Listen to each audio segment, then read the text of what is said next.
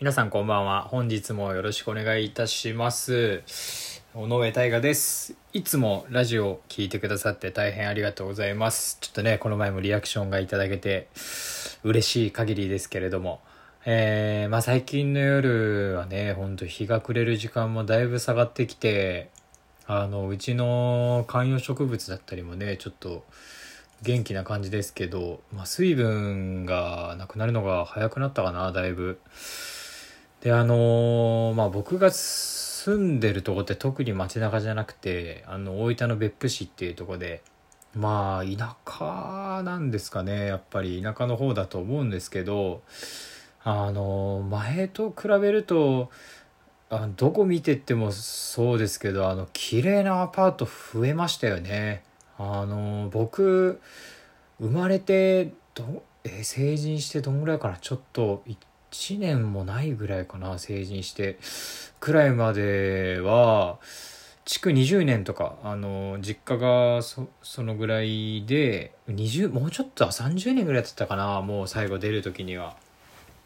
でそのぐらいまでそのビルに住ましてもらってましたけど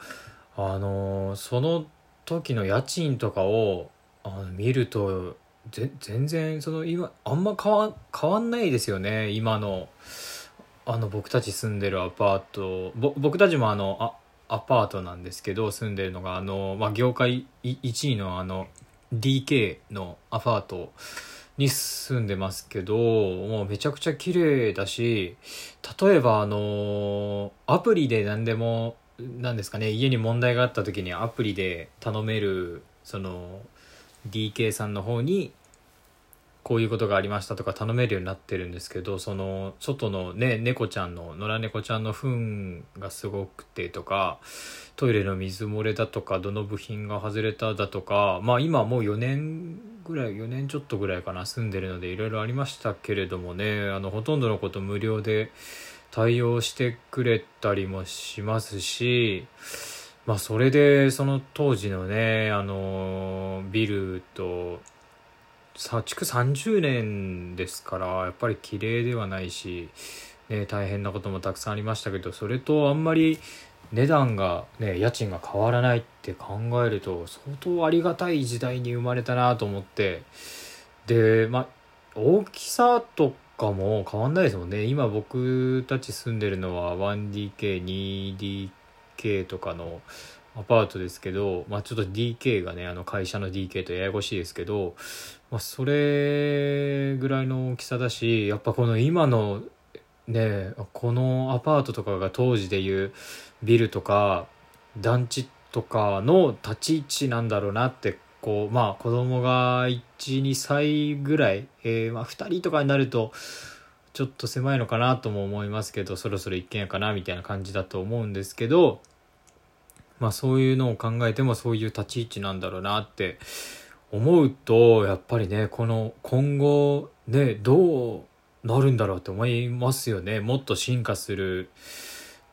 じゃないですけど、まあ、進化するかっていうんですかね。こう、まあ、街中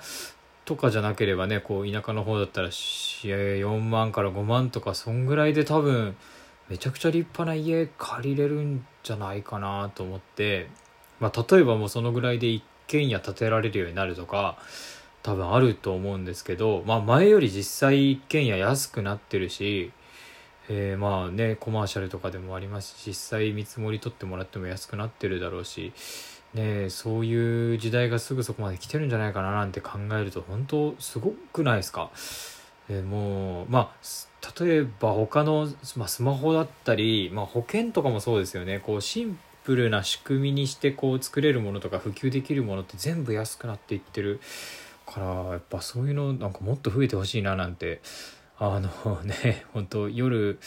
まだ明るいななんて考えながらそういうこと考えてましたけどね、えーこう未来がまだまだ楽しみですね。ちょっとねオープニングで喋りすぎちゃいましたけど本日も参りましょう当配信は寝る前に再生してほしいながら雑談ラジオ。最後一件のそろそろ帰るかを目指してお送りしています。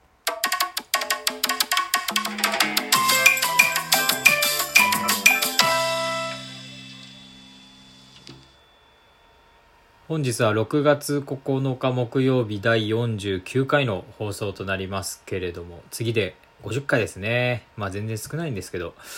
で、あのー、最近じゃないんですけど、もう何年も経つんですけど、旅ラボっていうサイトがあって、まあ、あの、えー、いろんな記事を載せるサイトなんですけど、まあ、食品、ファッション、政治、生活、恋愛、スポーツとかいろんなもの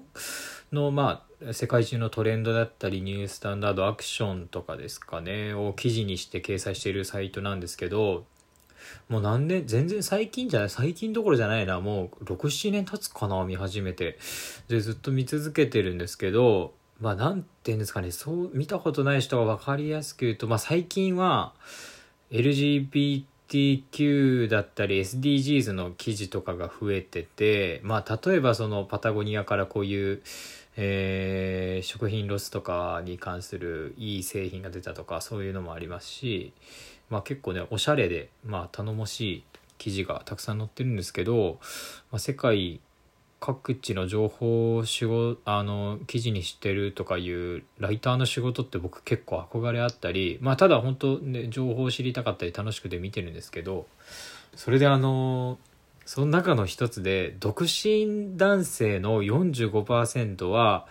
34ヶ月に1回しかシーツをあのベッドのシーツを洗ってないっていう記事が出ててもうヒヤッとして、まあこれ日本じゃなくてイギリスの調査結果なんですけど、まあその今でこそ、まあちゃんと洗ってるんですけど、まあ最、最低でも、まあ最低でもですよ、本当汗かいたりしてなくて、まあどんだけ忙しくても、まあ1週間に1回は僕か奥さんどっちかが、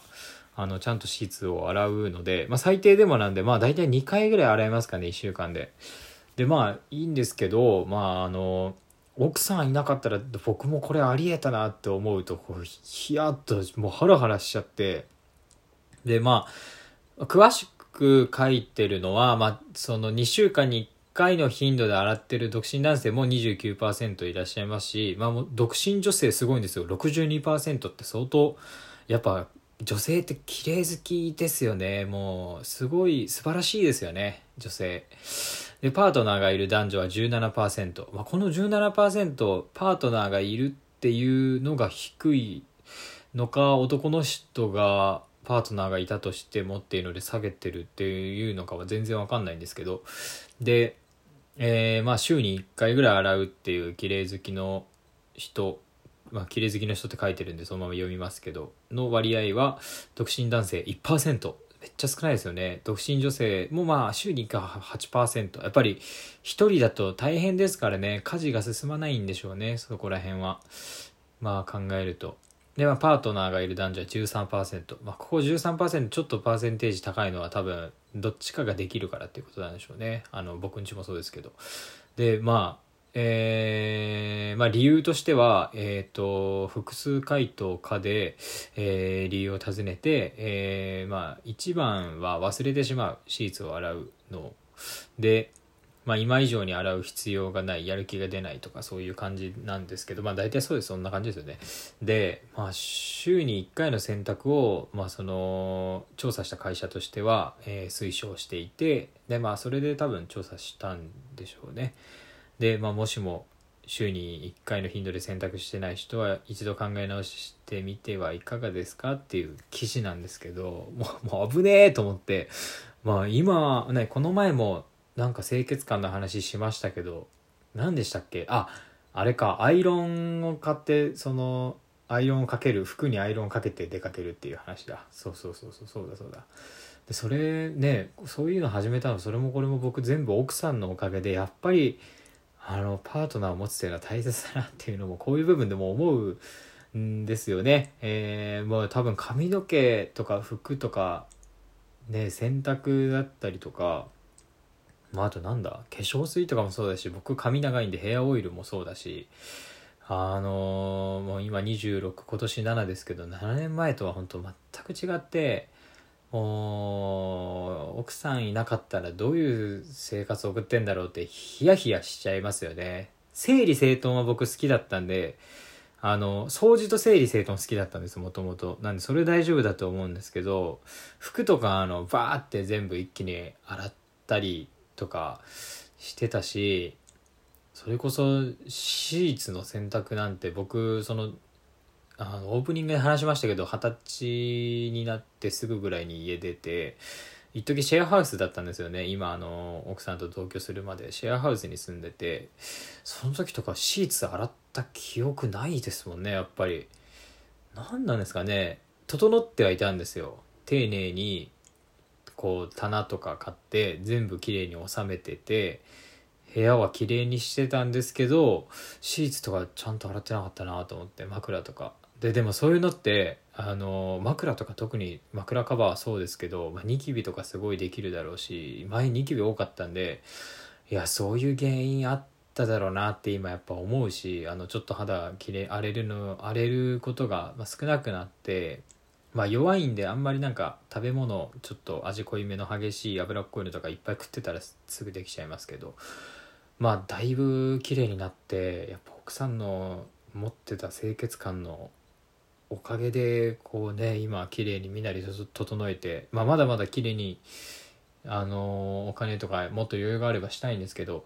ね、そういうのをあのなんですかね自分の生活に取り入れることができたというか自分の価値観とか習慣ですよね。取り入れることができて本当。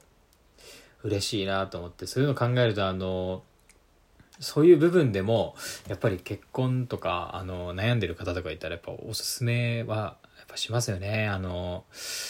清潔を大切にしようっていう風にね、思いました。本当ありがたいですね、奥さん。えー、ちょっと時間がなくなっちゃいましたけど、えー、今月のお便りのテーマは、意外と好きだった教科はです。皆さんからのお便りお待ちしてます。すいません、えー、そろそろ閉店のお時間です。本日もありがとうございました。